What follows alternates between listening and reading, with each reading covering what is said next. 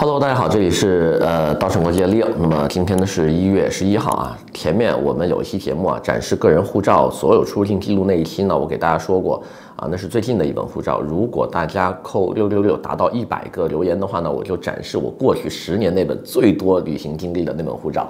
OK，那么 YouTube 的那一期视频呢已经下架了，因为 YouTube 的后台呢担心我们违反了中国地区的这个政策，因为毕竟护照是一个敏感证件嘛，这个东西是个敏感证件哈，而且呢，一般来说呢，油管上面是不鼓励大家去发个人隐私的这些。呃，东西的，所以他在后台呢就强制下架了。呃，但实际呢，我在这里还是要跟油管的这个呃管理员说一声啊，我们东西绝对没有违法啊，都是可以正大光明的展示的啊。然后所有的敏感信息呢，我们也会遮住。那么如果大家还想看那期视频的话呢，回到 B 站啊，回到 B 站。那么目前呢，B 站的留言早就过百了，所以的话呢，今天啊，我们说话要算数，展示这一本已经剪角的哈，已经剪角的这本老护照。那么这本护照的有效期呢是二零零九年到二零一九年。那么这个护照上面的所有旅行记录是我目前哈就这些年里面最丰富的一本，并且的话呢也是记录我人生当中哈就是最忙的那段时间就频繁出国的时间。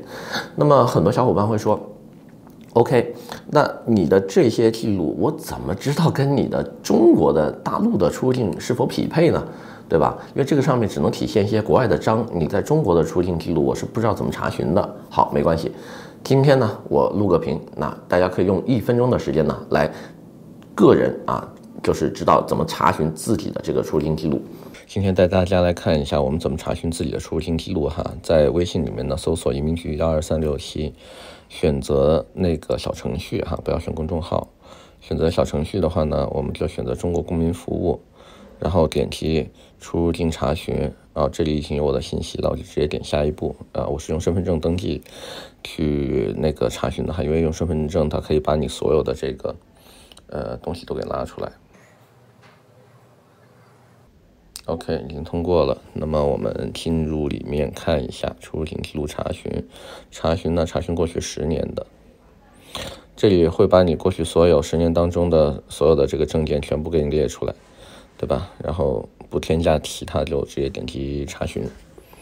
那么注意啊，如果你这个时候已经完成了一次国际旅行，已经回到国内的话呢，你所有的记录一定是双数的，一出一入，一一对应。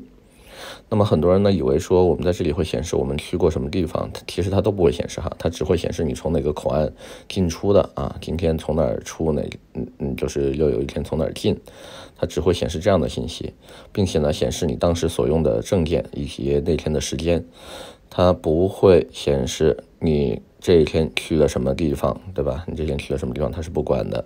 但是你持有什么证件出去，它会它会显示。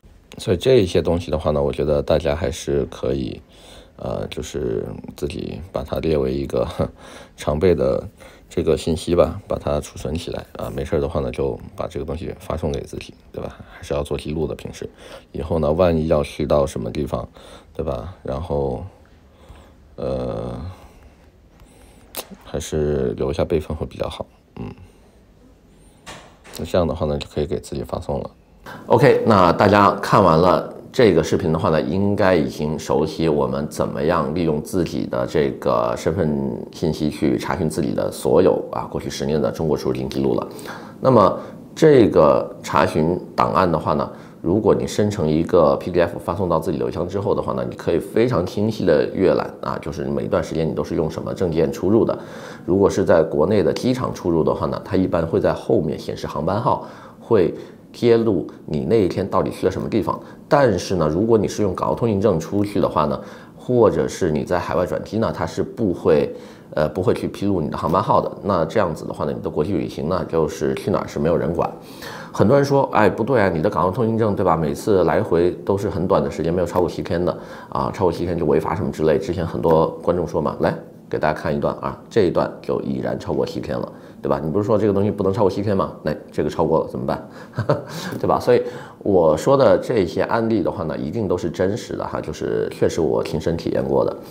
呃，如果说大家对这些东西还有什么疑问的话呢，也欢迎留言啊，咨询我们。